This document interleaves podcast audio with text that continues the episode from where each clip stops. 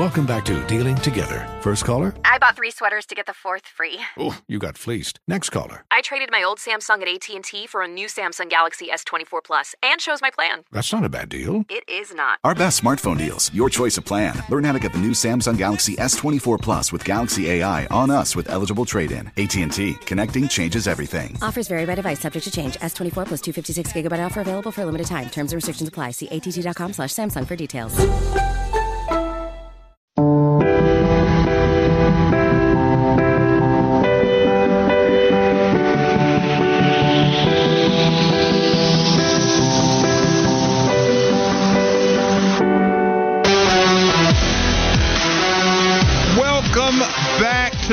To the Wes and Walker Show Sports Radio 927 WFNZ. Those texts are coming in hot on the Charlotte Men's Clinic text line 704-570-9610. Also, go on to social medias at WFNZ, Twitter and Instagram or X at Wes and Walker on X at Wes Bryant underscore 72 at Walker Mail and at HTB underscore Josh on Twitter or X and Instagram as well. Let's get into it. Time to go to the campus corner. All right, the latest from the transfer portal where there are new happenings every day, every hour. It's the gift that keeps on giving. Clemson junior defensive back Andrew Mukuba has entered the NCAA transfer portal. He was credited with 149 tackles, a sack, 20 pass breakups, two fumble recoveries, and an interception over 35 Clemson games. He was a freshman All American from nearly every outlet in 2021. Also was an ACC Defensive Rookie of the Year recipient. Riley Leonard set to visit Notre Dame, so he's going on his trip to the school that many people feel like he will more than likely uh, end up at. Maybe he'll have a better showing than Sam Hartman, we shall see. But Riley Leonard going to Notre Dame, and he probably will come out of that with a commitment, but we shall see. I know the bags are probably coming in fast and furious for that young man. And then NC State quarterback MJ Morris, he talked to 24 7 Sports and he talked about his situation with NC State and he said, quote, I told them, like I said, I still want to be here. Moore said he told the staff in a meeting after NC State's victory against UNC, he said, this is the place I want to be. This is the place I committed to and said I want to be here for the next four or five years of my life.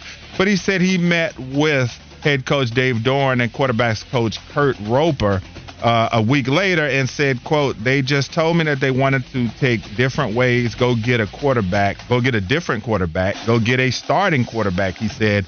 I knew right there after that conversation, it was just time to explore my options and take my talents elsewhere. So let me apologize to MJ Morris because I thought that this was just him trying to finesse and redshirt and then get out of NC State the slick way. But it turns out that the Pack aren't necessarily feeling him as much and want to go get a different quarterback apparently. Well, yeah, and you you might have gone foul line on this, but also I only bring that up because one of the caveats was we don't know what's going on behind closed Yes. doors.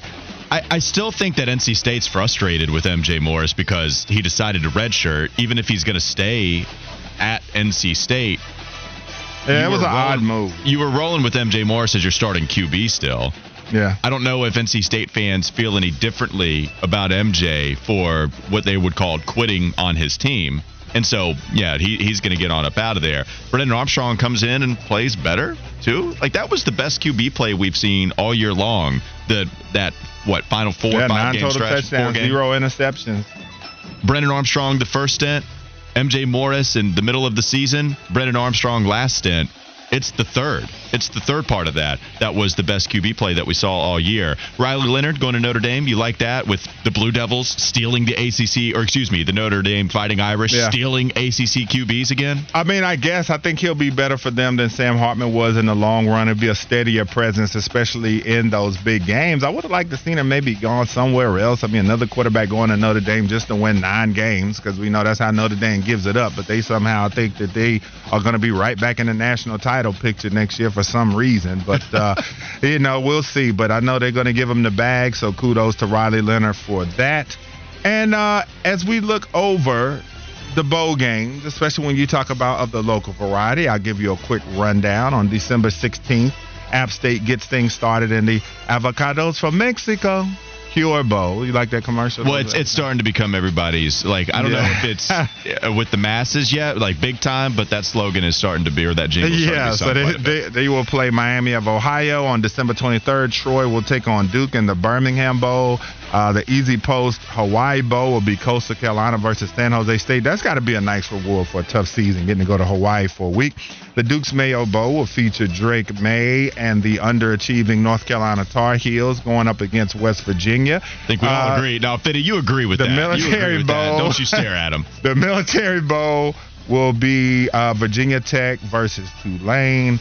And then on December 29th in the TaxSlayer Gator Bowl, you've got Clemson going up against Kentucky. Do any of those matchups spark your fancy? Welcome in. Um, so, well, at least for me, I kind of like this Clemson Kentucky matchup. Yeah, it's got some intrigue. to it. So that I was looking over the entire bowl schedule, and I was asking you guys before we hopped on the mic, is this a really weak bowl schedule this year? I know Flounder was in here still. He said, Yeah, it's not great. The early slate isn't very good. I don't know how strongly you felt about it, Wes, but overall, it's hard for me to find a lot of games with a ton of intrigue. I tried to bring up Oregon State and Notre Dame. I mm. thought, okay, that might be fun. But then Flounder was like, Yeah, you got to remember they don't have DJU. They don't have their head coach. So I was like, All right, well, I guess that takes the fun out of that one. Wes, it just feels like a really weak slate for me. I'm still going to go to the 29th, going to go to the TaxSlayer Gator Bowl, Kentucky, Clemson. I think NC State, Kansas State's going to be a fun matchup too. Mm-hmm. So those are the two games I would go with. Even without me hosting a show in Charlotte, North Carolina, I still think those are the two games that I would pick with among the most intrigue out there. Yeah, and so uh, when you check out these matchups, yeah, it is going to turn into almost like spring scrimmages as far as so many guys who don't play much or new guys that will be out there playing. But I think the Pop Tarts Bowl is going to have some intrigue with NC State and Kansas State. I, I like that matchup. And you're talking about the end of the game with the edible mascot, which is going to make that game worth tuning into in and of itself. So as far as a local uh, matchup, I like that one a lot to see if State can finish off their season. Uh, I think also too Carolina and West Virginia has some intrigue when you talk about Drake Maye playing his final game, playing at home. So I think that's going to be. And do we have uh, that cool confirmation yet well. that he's going to play? Well, we haven't heard that he's not going to play, so I just got to assume uh, that he will. But I think that, you know, no matchup to me has more intrigue outside of the playoffs than Florida State and Georgia.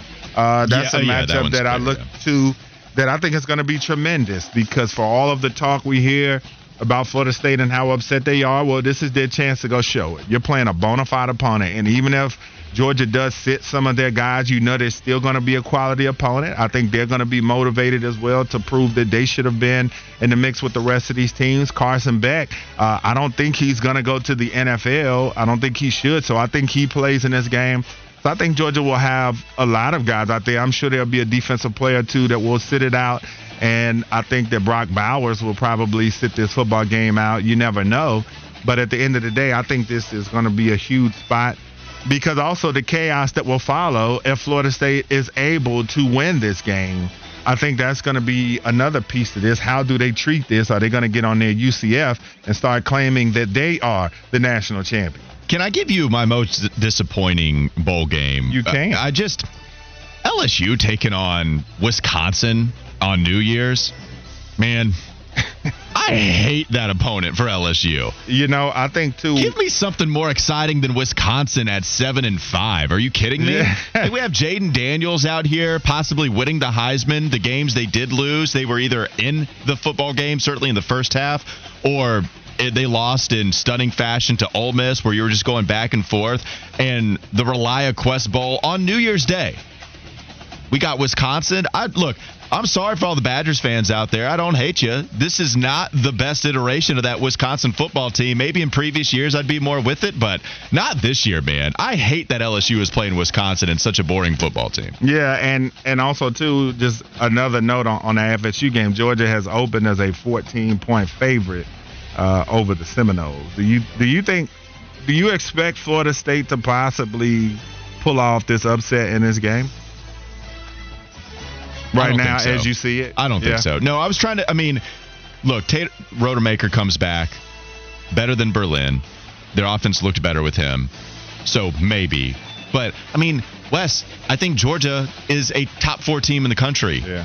I, I do think that both of these squads had deserved it, but and this this is actually an independent conversation for everybody that wants Florida State in. There is a huge piece of evidence that you can go to with their resume. Going undefeated, I totally hear that. I, I don't want this to be another reason that I hold Florida State out. This is not any of the reason as to why I thought the committee got it right. But I don't think Florida State would win any of the games that they would have had in the college football playoff. And I think that's true with Georgia here. I don't think that they would win. So, yeah, it's still the same. There's a reason that they're a double digit dog coming into this one. Yeah. And Georgia's only loss is on a field goal where they turned it over. And Nick Saban, maybe the best college football coach of all time when it's all said and done, beat him in the SEC championship game again by three points. I.